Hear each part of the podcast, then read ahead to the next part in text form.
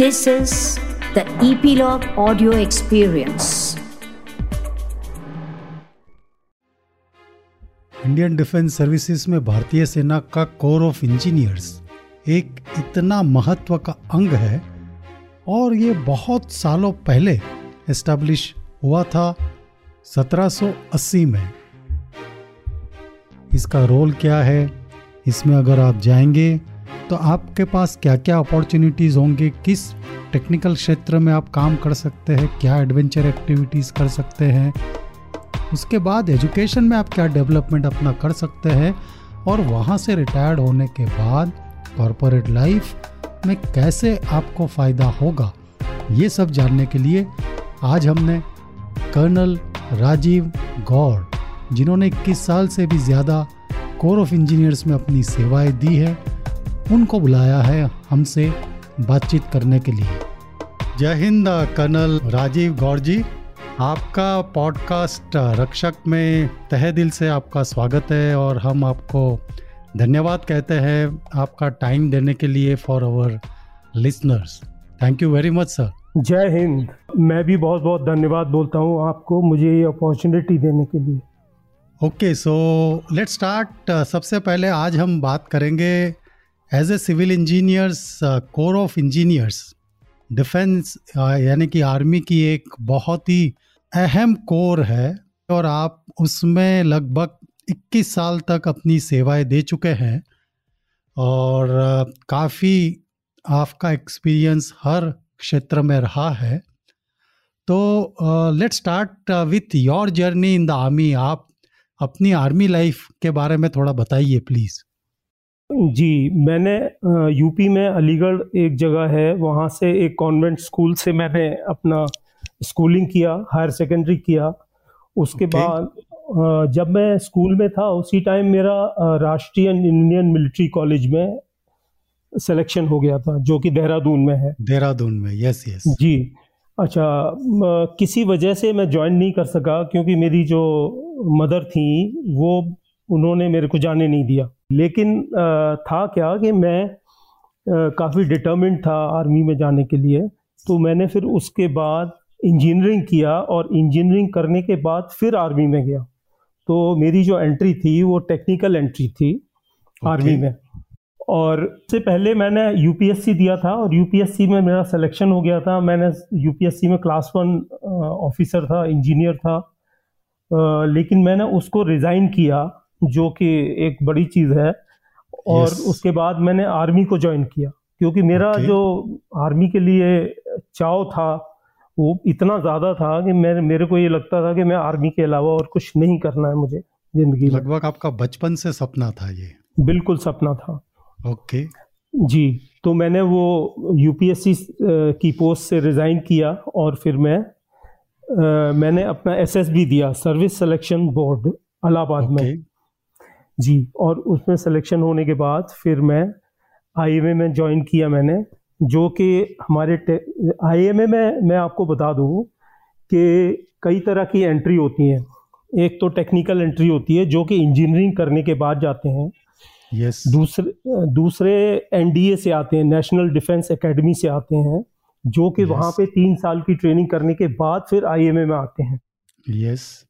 और उसके बाद एक एंट्री है C D S combined defence services combined defence services में वो यूपीएससी के थ्रू आते हैं और वो भी ट्रेनिंग हमारे साथ ही करते हैं। ये तीनों जो एंट्री है ये ट्रेनिंग एक साथ करते हैं। Right right. जी। और आर्मी में एक एंट्री है हमारे जो जवान भाई होते हैं वो जवानों की एक एंट्री होती है उनका सिलेक्शन किया जाता है। एसएसबी के थ्रू वो भी आते हैं और उनको हमारे साथ ट्रेनिंग करके फिर वो ऑफिसर बन जाते हैं। राइट एसीसी एंट्री कहते हैं शायद एसीसी एंट्री उसको कहते हैं जी। राइट तो इस तरह से हमारा सिलेक्शन हुआ और मैं जून 84 में मैंने आईएमए को इंडियन मिलिट्री एकेडमी को ज्वाइन किया। Okay okay. और आठ जून 1985 को मैं पास आउट हुआ। और उसके बाद हम लोगों का कॉलेज ऑफ़ मिलिट्री इंजीनियरिंग है जो कि पूना में है। Okay okay. वो जी वो कोर ऑफ़ इंजीनियर्स के लिए है। तो वहाँ से हमको वाईओस कराया जाता है। यंग ऑफिसर्स कोर्स करते हैं हम लोग सब। और Okay. उसके बाद हम अपनी अपनी जो यूनिट होती है कोर ऑफ़ इंजीनियर्स की जो यूनिट हैं जिनको के रेजिमेंट्स बोलते हैं इंजीनियर रेजिमेंट तो हम लोग फिर उसके बाद इंजीनियर रेजिमेंट में जाते हैं। तो मैं 55 इंजीनियर रेजिमेंट में गया इंडियन आर्मी की और फिर वहाँ मैंने अपना फौज का सफ़र शुरू किया। ओके। आपको पता है कि इन्फेंट्री का काम है लड़ाई लड़ना और कोर ऑफ़ इंजीनियर्स का काम है सपोर्ट करना। ओके इन्फेंट्री जब लड़ाई में जाती है तो उसको सपोर्ट करते हैं। लेकिन yes. सपोर्ट का मतलब ये नहीं है कि ये कुछ हल्का काम है। मैं जहाँ तक इसका सवाल है ये इन्फेंट्री से भी मुश्किल काम है। okay. वो इस तरीके से वो इस तरीके से कि जब इन्फेंट्री को लड़ाई के लिए जाना है तो इंजीनियर्स का काम होता है कि इन्फेंट्री से भी आगे जाएँगे वो लड़ाई की जोन में। Okay okay. और वहाँ पे सपोर्ट देंगे जिस तरह से सपोज़ करिए कि आर्मी जो है हमारा जो दुश्मन है दुश्मन हमारे सामने है और हम उसके ऊपर और वो हमारे ऊपर अटैक करने वाला है। ओके तो जब दुश्मन हमारे ऊपर अटैक करता है तो हम क्या करते हैं? हम कोशिश ये करते हैं कि जो हमारे पीछे बाकी फोर्सेस हैं, उनको रिग्रुप करके कि जिस जगह दुश्मन अटैक कर रहा है, वहाँ पे उसको फेस करें और उसको हराएँ। उसको सक्सेसफुल ना होने दें। तो उसके लिए हमें उसको जितना डिले कर सकते हैं दुश्मन को, उतना डिले करेंगे। वो जो डिले करने का काम है, वो इंजीनियर्स को दिया जाता है। जिस तरह से कि अगर प्लेन एरिया है तो प्लेन एरिया में आगे जैसे दुश्मन आएगा तो हम सबसे पहले आगे जो है ऑब्स्टिकल्स लगाते हैं दुश्मन Okay. के लिए। जो ऑब्स्टिकल्स वो क्लियर करके फिर हमारे ऊपर आके अटैक करेगा। तो वो ऑब्स्टिकल्स इस तरह से लगाए जाते हैं कि उसको चार घंटे छः घंटे दस घंटे जितना हम चाहते हैं उतना ज़्यादा उसको डिले करें हम जिससे कि हम उससे लड़ने के लिए तैयार हों पूरी तरह से। तो उसके लिए जैसे आपने सुना होगा माइंड फ़ील्ड लगाते हैं। तो माइंड फ़ील्ड माइंड फ़ील्ड लगाने का काम इंजीनियर्स का होता है। तो जो माइंड फ़ील्ड लगाएँगे तो हमारी इन्फेंट्री पीछे है और इंजीनियर्स को आगे जाना पड़ता है। तो जब आप दुश्मन के सामने जाके वहाँ आगे माइंड फ़ील्ड लगाते हैं तो उस टाइम दुश्मन हमारे ऊपर फायर भी कर रहा होता है। तो मैं जिस तरह से कह रहा था कि इन्फेंट्री से मुश्किल काम है। तो मुश्किल तो है क्योंकि अभी इन्फेंट्री की लड़ाई शुरू नहीं हुई और हमारे ऊपर गोलियाँ आनी शुरू हो गई हैं इंजीनियर्स के ऊपर। तो इस, ये इस तरह के काम हैं, जैसे कि पंजाब का एरिया है हमारे देश का। पंजाब के एरिया में हमने कैनाल्स बना रखी हैं बॉर्डर पे। तो उन कैनाल्स में जब लड़ाई का पूरा अंदेशा हो जाता है, उसमें पानी भर दिया जाता है, जिससे कि उस, वो दुश्मन हमारे ऊपर आ ना पाए आसानी से। पानी बीच में होगा तो पानी के ऊपर उसको ब्रिज बनाना पड़ेगा या बोट से आएगा। तो उस टाइम हम उसके ऊपर फायर करके उसको डिस्ट्रॉय कर सकते हैं। तो जो ये जो पानी भरना है ये कैनाल बनाना है कैनाल को मैन करना है ये भी इंजीनियर्स का काम है। सो आपने अभी जी। काफ़ी सारे काम इंजीनियर्स के आपने बताए जी। कि आप इन्फेंट्री से मतलब लड़ाई शुरू होने से पहले सबसे पहला काम इंजीनियर्स का होना चालू हो जाता है। माइंस फ़ील्ड लगाना ब्रिज में पानी भरना ऑब्स्टेकल्स क्रिएट करना। क्रिएट करना। तो आप अपनी अपने लाइफ का कुछ एक्सपीरियंस बताएँ आप कब लड़ाई में या फिर ऐसे कौन सी जगह जगह रहे? बीस। इक्कीस साल में थोड़ा वो हमारे सुनने वालों को बताइए। जी। अ, मैं सबसे पहले जब मेरा मैं अपनी मैंने जैसे आपको बताया था कि इंजीनियर रेजिमेंट पचपन फिफ्टी फाइव इंजीनियर रेजिमेंट में मेरी पोस्टिंग हुई। ओके और मैं 1985 में वाई कंप्लीट करने के बाद इंजीनियर रेजिमेंट में गया। मेरी रेजिमेंट उस टाइम क्या हुआ था कि हमारे देश का और पाकिस्तान का काफ़ी टेंशन था और झगड़ा होने के लड़ाई होने के चांसेस पूरे थे। okay. तो उस टाइम उस टाइम आपने भी सुना होगा कि ब्रास टैक्स करके एक एक्सरसाइज हुई थी। Yes. जो कि जो कि एक लड़ाई की एक्सरसाइज थी। तो उस उस एक्सरसाइज के दौरान हमारी रेजिमेंट हम लोग बरेली में पोस्टेड थे हमको बरेली से इमीडिएटली मूव करने के लिए बोला और हमको सियाचिन ग्लेशियर पे भेजा। सियाचिन ग्लेशियर का एक साइड ग्लेशियर है तुरतुक करके एक जगह है वहाँ पे भेजा। और हमारा काम था कि हमारा काम था कि जो हमारी आर्टिलरी की तोप खाने की जो गन्स हैं उन गन्स को आगे पहुँचाने के लिए। क्योंकि ओके। क्योंकि हमारी अभी गन्स जो थी वो सियाचिन के बेस कैंप में थी। बेस कैंप से अगर हम गन्स को फायर करते हैं तो जो पाकिस्तान का एरिया है वहाँ हमारी रेंज में नहीं आती हैं वो एरिया तो ओके। हमारे को उन गन्स को करीब 40 किलोमीटर और आगे लेके जाना था बिल्कुल बॉर्डर पे जिससे कि हम पाकिस्तान के अंदर 40 किलोमीटर फायर कर सकते थे उन गन्स ओके। से। तो तो इसलिए इसलिए हमने उस वहाँ पे हमारे को ट्रैक बनाने के लिए काम दिया गया। बॉर्डर पे। उस ट्रैक के ऊपर ये आर्टिलरी की गन्स जाएँगी और वहाँ पे डिप्लॉय होंगी। वहाँ तो उस टाइम क्या था कि सियाचिन ग्लेशियर पे आपको पता है कि अभी भी आज के दिन भी जो नॉर्मल हालात हैं वो भी युद्ध के हालात हैं। राइट राइट हाँ हाँ क्योंकि अभी नॉर्मल बाकी जगह जैसे आप इंटरनेशनल बॉर्डर बॉर्डर देखेंगे वहाँ पे फायरिंग नहीं होती है। एक दूसरे को देखते हैं तो भी कुछ नहीं। लेकिन उस जगह पे वो है LC line of control area line of control में अगर एक एक फौज दूसरी फौज को देखती है दुश्मन को तो फायर करते हैं। तो उस टाइम जब हम लोगों ने वहाँ रोड बनाई तो हमारे ऊपर दिन और रात फायर आता था। और हम उस फायर और उस फायर की कंडीशन में भी हमने वो ट्रैक बनाया। और ट्रैक जो था वो पहाड़ों में आपको पता है कि ट्रैक बनाने के लिए आपको ब्लास्टिंग भी करनी पड़ती है। यस जो पहाड़ तोड़ने के लिए। तो हमने मैनुअली भी तोड़े और वो सब किया और हम क्या करते थे कि हम लोग काम रात में करते थे। आप दिन में करेंगे तो सामने से गोली मारेंगे वो लोग। राइट तो हम लोग रात में अ, काम करते थे। पहले एक रात को हम क्या करते थे कि सामने रिटेनिंग वॉल बनाते थे। ओके जो कि जो कि अपनी से, सेफ्टी के लिए। तो रात में हम रिटेनिंग वॉल बनाते थे फिर उस रिटेनिंग वॉल की आड़ में दिन में हम काम करते थे। राइट जब हाँ जबकि फायर भी आता रहता था उनका तो उसमें भी काम करते इस तरह से हमने उस ट्रैक को कंप्लीट किया और रिकॉर्ड टाइम में हमने एक महीना दस दिन में चालीस दिन में हमने उस ट्रैक को बनाया जो कि एक बहुत ही हरकुलियन टास्क था। और उसके लिए हमारी रेजिमेंट को जियो सी नदन कमांड का कमेंडेशन मिला। एक्सीलेंट एक- एक्सीलेंट जी। ये so, एक मैंने मैंने आपको ये एक एग्जांपल बताया। ऐसे कई एग्जांपल हैं आ, मतलब महीनों जो बताते रहेंगे फिर भी सारे कंप्लीट नहीं होंगे। यस नो वंडर जो आपने एक एक एग्जांपल दिया कोर ऑफ़ इंजीनियर्स का क्या काम होता है। जी। और सियाचिन सियाचिन जैसी जगह आज सियाचिन हमारे पास है। It's a very strategic place हम सब जानते हैं।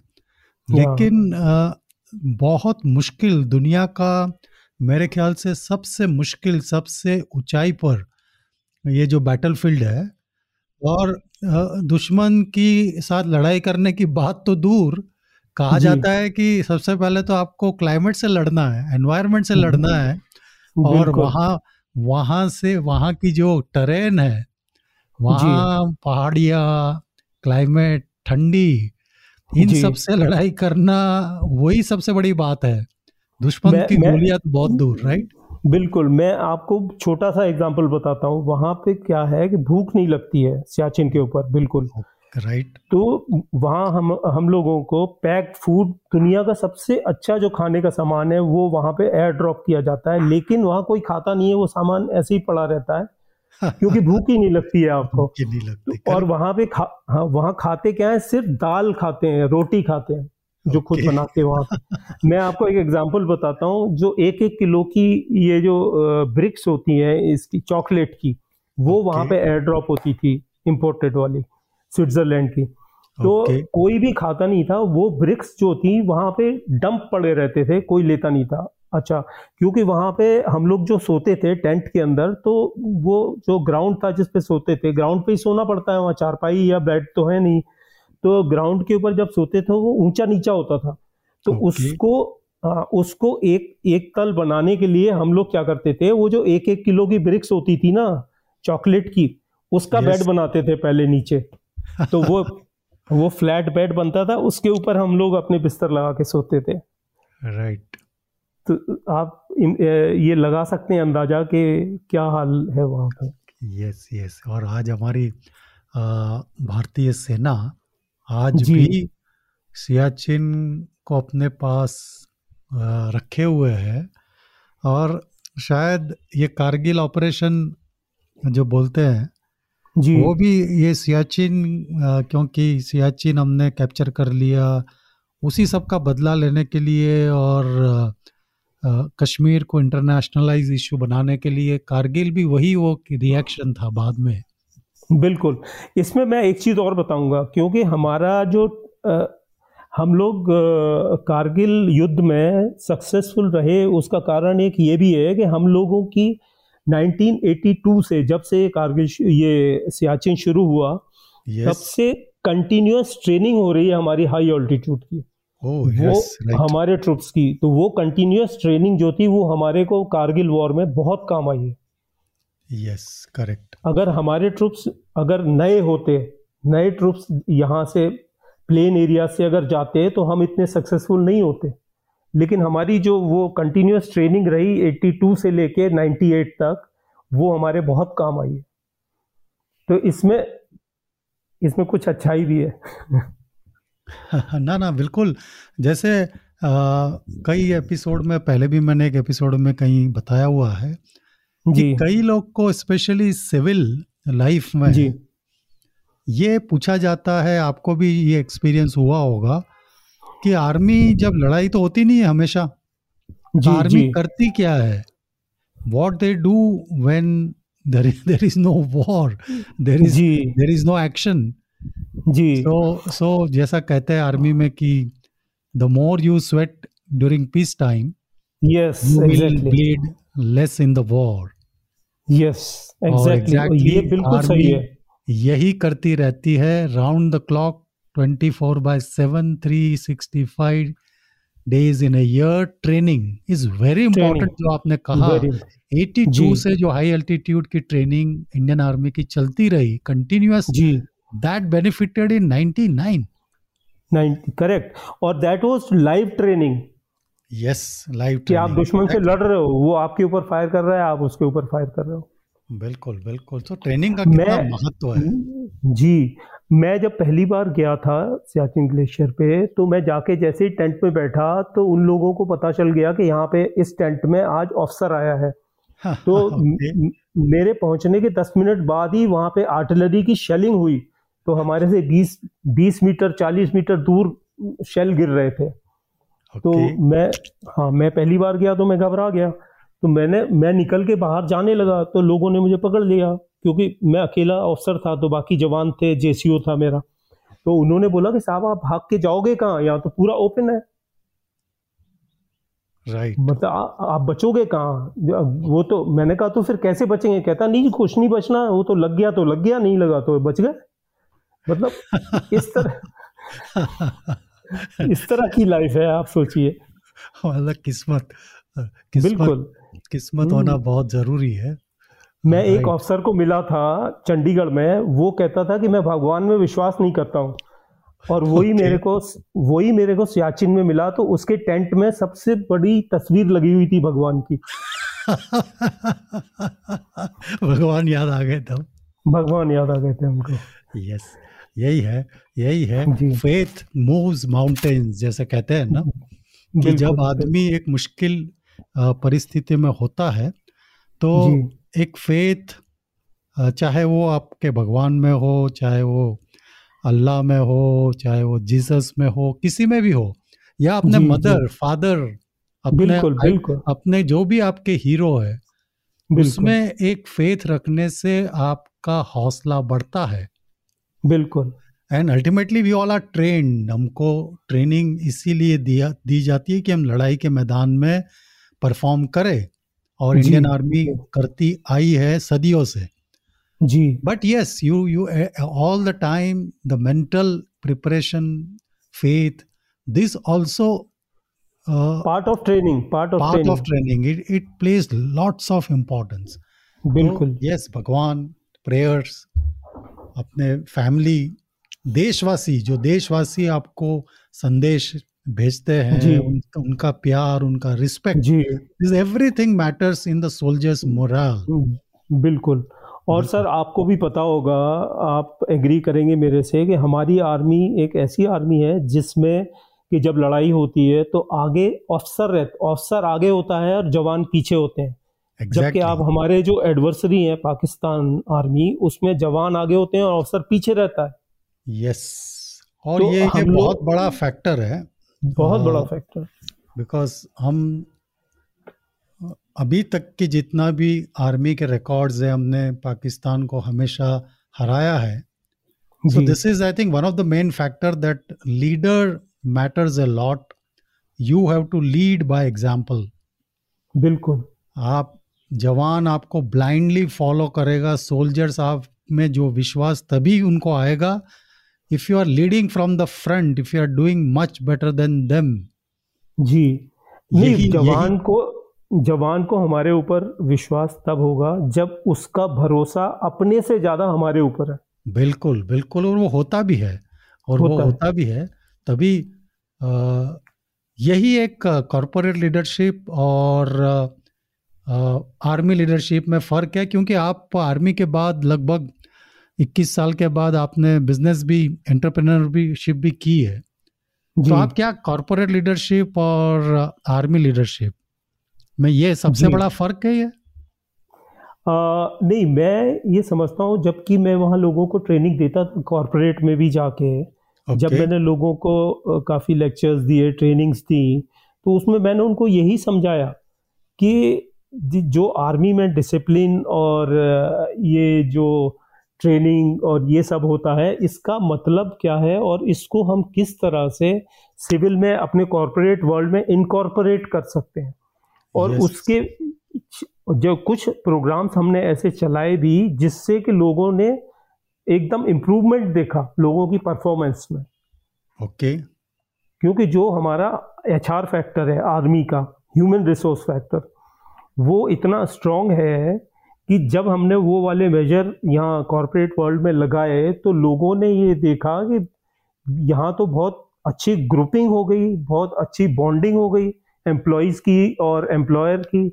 तो उससे कंपनी का नाम कंपनी का काम, हर चीज़ में आपको मार्क्ड इम्प्रूवमेंट लग रहा था। यस सो आर्मी लीडरशिप भी कॉरपोरेट वर्ल्ड में काफ़ी यूज़ हो सकती है और हो रही है। हो रही है क्या? हो रही है जो आपने कहा। हो रही है। हो रही है and it's bringing results so आपने कोर ऑफ़ इंजीनियर्स का जो रोल हमको इतनी अच्छी तरह समझाया और सियाचिन का एग्ज़ाम्पल देखकर अपनी एक अपना एक्सपीरियंस जो शेयर किया we have really got the insight what all and our listeners must be feeling getting the feel of the corps of engineers role तो सर आज तक इंडियन आर्मी ने हमेशा अपने जौहर लड़ाई के मैदान में दिखाए हैं और जैसा। आपने कहा कि कोर ऑफ़ इंजीनियर्स का रोल बहुत बड़ा होता है। जी। तो अगर कुछ बड़े बड़े क्या अचीवमेंट्स कोर ऑफ़ इंजीनियर्स ने किए हैं वो जी। हम हमको कुछ आप बता सकें। जैसे आपको पता होगा आपने सुना होगा बॉर्डर रोड्स ऑर्गेनाइजेशन यस जो बॉर्डर रोड्स ऑर्गेनाइजेशन जो है वो बॉर्डर के ऊपर जो बड़ी बड़ी सड़कें हैं सुरंगें हैं अभी हाल ही में आपने अटल टनल जो कि मनाली और लेह के बीच में बनी है वो जिसका के प्रधानमंत्री जी ने उद्घाटन किया था वो 11 किलोमीटर से ज़्यादा लंबी टनल है उसको okay. मैंने देखा है उसको मतलब उस तरह की वो आप बता सकते हैं कि दुनिया में ऐसे कुछ ए, एक दो ही एग्ज़ाम्पल हैं और तो मतलब जो बॉर्डर रोड्स ऑर्गेनाइजेशन है ये भी कोर ऑफ़ इंजीनियर्स का हिस्सा है। ओके फिर डीआरडीओ है defence research and development organisation right ये भी है। और कोर ऑफ़ इंजीनियर्स का जो मेन काम होता है एक टू सिविल अथॉरिटीज़ में जैसे कि बाढ़ आ जाती है कहीं पे। बिहार में जनरली हर साल बाढ़ आने के चांसेस होते हैं। तो वहाँ पे उसको कंट्रोल करने के लिए कोर ऑफ़ इंजीनियर्स की टीम हमेशा जाती है। मैं गया हूँ कई बार ओके अ, अपनी सर्विस में। तो वहाँ जाके हम लोगों का ये काम होता है उसको उसको कंट्रोल करना लोगों को एड देना सिविलियन को खाना पहुँचाना अंदर जो फंसे हुए उनको बाहर निकाल। इस तरह के जो काम है ये भी corps of engineers aid to civil authorities बोलते हैं इसको। Okay okay. जैसे जी जैसे आपको कहीं भी आप देखते हैं कि बॉम्ब का स्केयर हो जाता है कहीं इन आईईडी मिलता है इम्प्रोवाइज एक्सप्लोसिव डिवाइस कहीं पे रखा हुआ है किसी बस स्टैंड पे रखा है एयरपोर्ट पे रखा है कहीं भी तो उसको जाके हैंडल करना है उसको बिना किसी नुकसान हुए उसको डिफ्यूज करना है तो वो भी काम बॉम्ब डिस्पोजल का काम भी कोर ऑफ़ इंजीनियर्स का काम होता है ओके okay. अभी आपको याद होगा कि उन्नीस सौ अट्ठानवे में हमारे देश ने न्यूक्लियर एक्सप्लोजन किया था यस yes. तो पोखरण में जो न्यूक्लियर एक्सप्लोजन जहाँ हुआ था वो पूरी साइट उसका चार्ज कोर ऑफ़ इंजीनियर्स में ही था और okay. जो भी जो पूरी साइट और उसका जो पूरा ऑपरेशन हुआ वहाँ पे हमारे कोर ऑफ़ इंजीनियर्स ने ही कराया था वो ओके okay.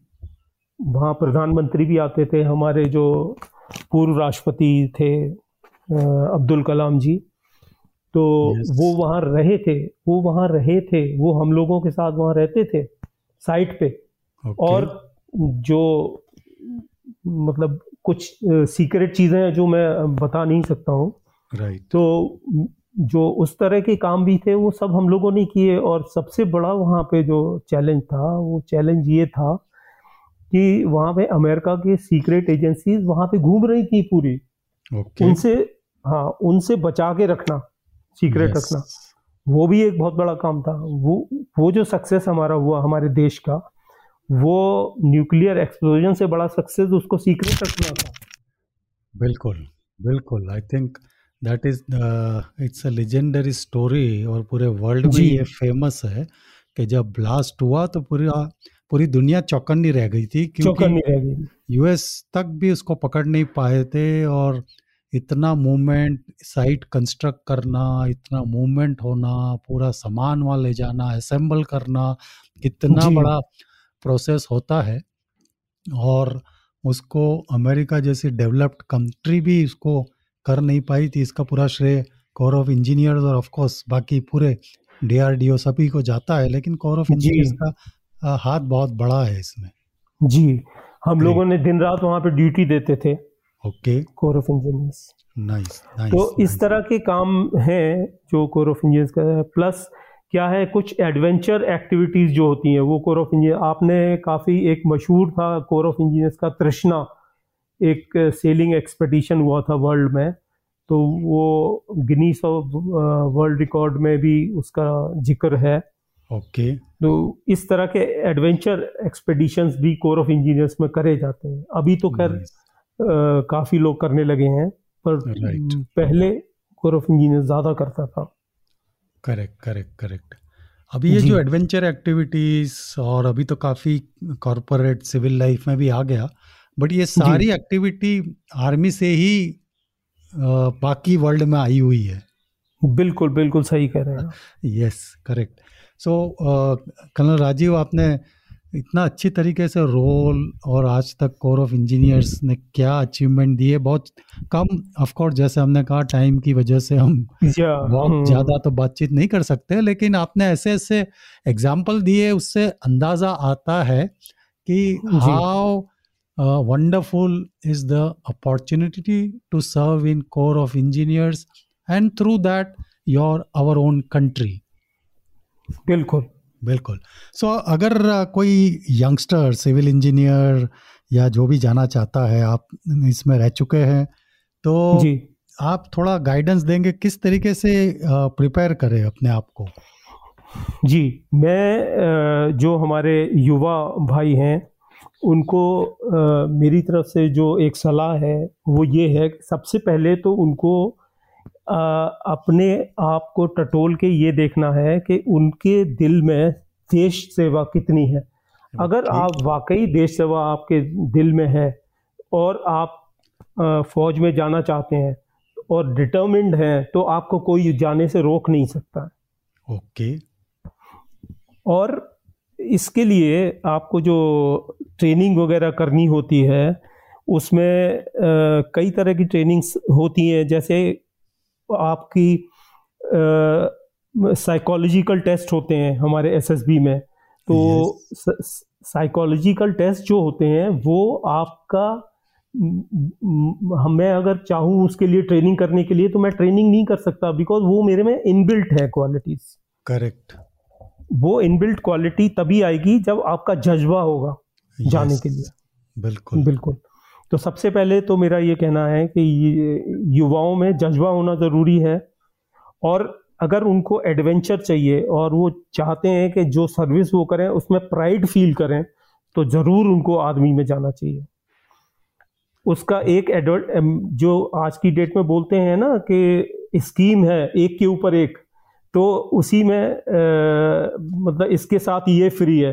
तो आर्मी की सर्विस के साथ आपकी जो फ़िज़िकल फिटनेस है वो फ्री मिलती है आपको। यस लाइफ टाइम के लिए। लाइफ टाइम फ्री अभी जैसे देखिए मैं मैं मैं अभी आर्मी से आ गया हूँ लेकिन फिर भी आज की डेट में भी मैं ढाई घंटा डेली जिम करता हूँ। ओके मुझे कोई बोलने वाला नहीं है कि आप करो या मुझे कोई टेस्ट देना या कुछ है लेकिन मेरी आदत बन गई है मेरी आदत Yes. बन गई है। Way of life way of life हो जाता जी। एक डिसिप्लिन आ जाता है पंक्चुअलिटी आ जाती है। और ये एक जैसे सिविल की हमारी कॉरपोरेट लाइफ है सिविल में लाइफ है ये लाइफ और आर्मी की लाइफ ये दोनों में बहुत अंतर है। ये एक मतलब दुनिया ही अलग है। बिल्कुल बिल्कुल यस अप, अपने आप में एक परिपूर्ण दुनिया है जो कि बिल्कुल अलग है। बिल्कुल। और कई और- बार हमको आपको भी पूछते होंगे कि बताइए आर्मी की लाइफ कैसी है? तो मैं तो यही कहता हूँ कि you can't explain I can't explain you you have to go and experience then only you can yeah and it will be a good experience that we can assure without any doubt one of the best life one of the best service yes तो एक uh, जवा युवा अगर join कर ले तो उसके लिए क्या क्या अपॉर्चुनिटीज़ कोर ऑफ़ इंजीनियर्स में होती है? जैसे किसी ने ज्वाइन किया एंड मैं पहले तो आपको मैंने बताया था कि एंट्री क्या क्या है। Yes yes. तो एंट्री तो अभी आपको पता है कि क्या एंट्री है। तो उससे पहले एंट्री है एनडीए एनडीए में तीनों फोर्सेस के लिए आर्मी नेवी एयरफोर्स के लिए सिलेक्शन होता है। तीन साल की ट्रेनिंग होती है। उसके बाद आईएमए में आर्मी वाले जाते हैं। और नेवी और एयरफोर्स की एकेडमी में नेवी एयरफोर्स वाले जाते हैं। उस तरह से होती है। राइट और कोर ऑफ़ जी वो आर्मी में आने के बाद कोर ऑफ़ इंजीनियर्स में आने के बाद फिर जो एक यंग ऑफिसर होता है उसको जो जाने के अवसर होते हैं या तो सबसे पहले वो इंजीनियर रेजिमेंट में जाते हैं। ओके इंजीनियर रेजिमेंट में जाते हैं उसके बाद हमारे जो ई होते हैं that is extra regimental tenures जो होते हैं उसमें बॉर्डर रोड्स ऑर्गेनाइजेशन होता है एमईएस में आप जाते हैं military engineering services military engineering services का काम होता है जो हमारे कैंटोनमेंट्स हैं उनमें कंस्ट्रक्शन जितना भी है वो हमारा एमईएस करती है। ओके मिलिट्री इंजीनियरिंग सर्विस फिर डीआरडीओ में हम लोग जाते हैं। कोर ऑफ़ इंजीनियर्स के ऑफिसर्स जो हैं वो डीआरडी डीआरडीओ में जाते हैं। राइट काफ़ी हमारी सारी अपॉर्चुनिटीज़ है मतलब हर, हर क्षेत्र में आप जाकर अपनी टेक्निकल स्किल दिखा सकते हैं एडवेंचर स्किल दिखा सकते हैं। दिखा सकते हैं। राइट और इसके अलावा एजुकेशन की भी अपॉर्चुनिटीज़ मिलती है उन लोग को? जी।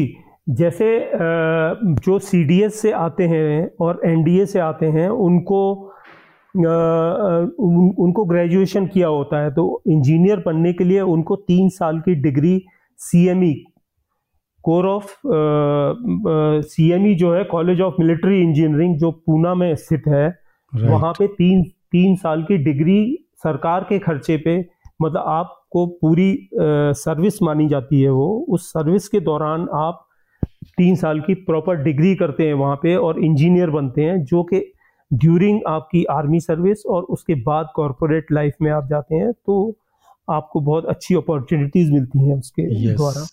करेक्ट और इसके अलावा पोस्ट ग्रेजुएशन स्टडी लीव ये सब तो जी है जी स्टडी लीव आर्मी की तरफ़ से आपको दो साल की स्टडी लीव मिलती है जो कि फुल्ली पेड लीव होती है। राइट और जिस उसके बाद जो भी आप डिग्री लेते हैं पोस्ट ग्रेजुएट डिग्री उसका यूटिलाइजेशन आर्मी में होता है फिर उसके बाद। बिल्कुल बिल्कुल। मतलब एजुकेशन डेवलपमेंट आपका पर्सनल डेवलपमेंट जैसे आपको फिर सिविल लाइफ कॉरपोरेट लाइफ में यूज़फुल होगा। मैंने खुद ने army sponsored post graduation computer science में किया जिसकी वजह से 21 साल के बाद आर्मी छोड़ने के बाद मुझे जॉब कॉरपोरेट में अच्छी मिली बिकॉज़ ऑफ़ दैट बिल्कुल बिल्कुल। यस सो आपने हमको कोर ऑफ़ कोर का रोल किया है क्या क्या अचीवमेंट्स हुए किस तरीके से जा सकते हैं क्या क्या अपॉर्चुनिटीज़ है और ये सब के बारे में आप थोड़े थोड़े एक्सपीरियंस भी अपने आपकी जर्नी से शेयर किए। तो आपने 21 साल के बाद आर्मी से वॉल्टियरी रिटायरमेंट ले लिया जिसको प्रीमेच्योर रिटायरमेंट कहते हैं। जी। सो इंजीनियर्स को मेरे ख्याल से 20 इयर्स का बॉन्ड होता है right they have to give जी नहीं बीस साल का बॉन्ड सब इन्फेंट्री इंजीनियर्स आर्मर्ड सारे जितने भी कोर हैं सबका बीस साल का ही बॉन्ड होता है। Yes to get the ex serviceman benefit benefit and and earn your pension pension so that's why after that you can leave premature retirement so so, कई लोगों को ये लगता है कि एक बार आर्मी में गए मतलब फिर बाहर आ ही नहीं सकते but I think you and me is an example हमने। इक्कीस साल आर्मी में गए बहुत अच्छी लाइफ जी और उसके बाद मैंने सत्रह साल कॉरपोरेट में जॉब की और उसके बाद अभी इसी साल रिटायरमेंट हुआ। तो आपने आर्मी इक्कीस साल में 2005 में छोड़ी उसके बाद क्या किया?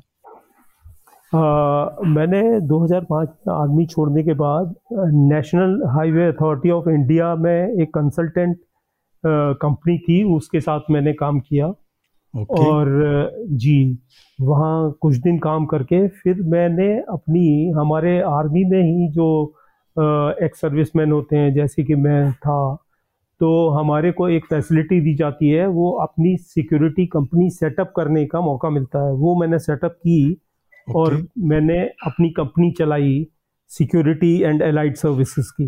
ओके तो जी वो मैंने चलाई मुझे काफ़ी सहायता मिली आर्मी की तरफ़ से जो कि एक बहुत बड़ा अ, सहारा है। यस और और उस उसके बाद फिर मैंने मैंने ये कंपनी चलाई इसके साथ साथ मैं कॉरपोरेट में सर्विस भी कर रहा था। ये जी एन की सर्विस करने के बाद फिर मैंने एक Tara machine and technical services में मैंने काम किया as operational chief of operations okay. वहाँ जी वहाँ काम किया। उसके बाद मैंने मैं कई कॉरपोरेट्स में गया। मैंने एड्यूकॉम करके एक कंपनी है एड्यूकॉम सॉल्यूशंस उसमें काम किया। फिर मैंने दिल्ली डेवलपमेंट अथॉरिटी में काम किया डीडीए Okay. उसके बाद K M B projects limited एक इंफ्रास्ट्रक्चर कंपनी है काफ़ी बड़े साइज़ की। तो उसमें मैंने अभी कुछ दिन पहले तक काम किया है। ओके और अ, मेरा एक्सपीरियंस जो रहा है बाहर काफ़ी अच्छा रहा है।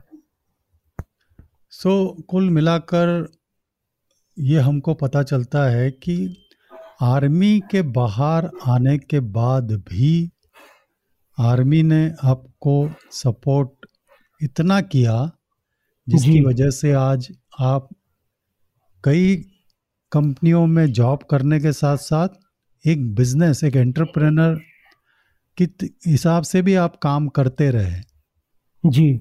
What else you need when the army is so supporting you? Retirement करवाती है उसके बाद आपको बिज़नेस करवाती है आपको अब आप रिटायर्ड हो गए पूरी तरीके से काम उसके बाद भी देखभाल करती है काफ़ी सारी ऐसी सर्विसेज़ ऐसे बेनिफिट्स है जैसे medical benefits association. With our army still is always there जी बिल्कुल it remains for the life time for the life time and you feel part of army always Yes, right. That is what. That is what. the feeling comes you are the part of it even if you go out of army on your retirement. So that's why they say once a soldier always a soldier.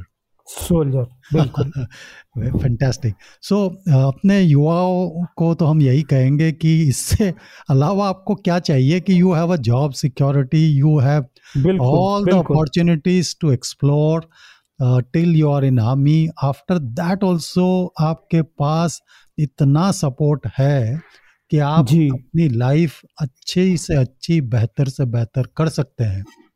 बिल्कुल। So why not they should select this जी जी।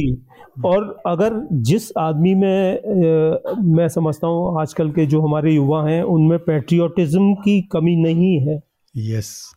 तो if you are patriotic and you want to serve your motherland then this is the best way to do it absolutely absolutely absolutely. I agree fully. And on this uh, note कि if you are patriotic this is the best opportunity और अगर आप में वो जज्बा है तो आपको कोई रोक नहीं सकता।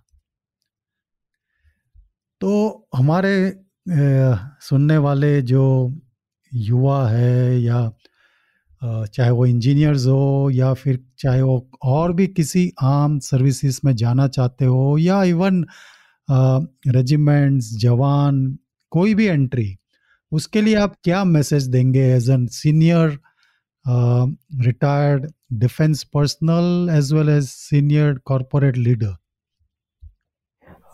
मेरा उनसे यही कहना होगा कि अगर आपको एक क्लीन और अच्छी जिस जिसमें कि आप एक बहुत अच्छे नागरिक बनेंगे एक बहुत अच्छे फादर बनेंगे एक बहुत अच्छे हस्बैंड बनेंगे मतलब हर क्वालिटी आप में आएगी yes. जो मैं समझता हूँ कि आर्मी में हर लेवल पे जवान से लेके जनरल तक जो है हर लेवल पे एक पॉलिश होती है जो आदमी में वो आ जाती है जो कि आपकी सिविल लाइफ में देखने को उतनी नहीं मिलती है और. अगर मिलती भी है तो उसके लिए आदमी को बहुत मेहनत करनी पड़ती है बहुत खर्चे करने पड़ते हैं. जो यहाँ पे बिना कुछ किए हमारे को मिल जाता है। बिल्कुल बिल्कुल। कर्नल राजीव आपने एक बहुत अच्छा संदेश दिया है कि विच विच in conclusion I say one of the best career opportunity बिल्कुल। बिल्कुल। So thank you very much for joining us on this podcast and sharing your experience आपका बहुत बहुत शुक्रिया कर्नल राजीव गौड़ मैं भी आपको बहुत बहुत धन्यवाद देता हूँ और जय हिंद। अगर आपको ये एपिसोड पसंद आया तो एप्पल पॉडकास्ट पर फाइव स्टार से ज़रूर रेट करिए। और हाँ अपने दोस्तों के साथ इस एपिसोड को शेयर करना ना भूलें। मैं कर्नल शंकर गुरखा, रक्षक पॉडकास्ट पर ऐसे ही और एपिसोड लेकर आता रहूँगा। नए एपिसोड की जानकारी के लिए इपीलॉग को सोशल मीडिया पर फॉलो करना और आप इपीलॉग डॉट मीडिया वेबसाइट या अपने पसंदीदार पॉडकास्ट स्ट्रीमिंग ऐप पर ज़रूर सब्सक्राइब कीजिए। जय हिंद!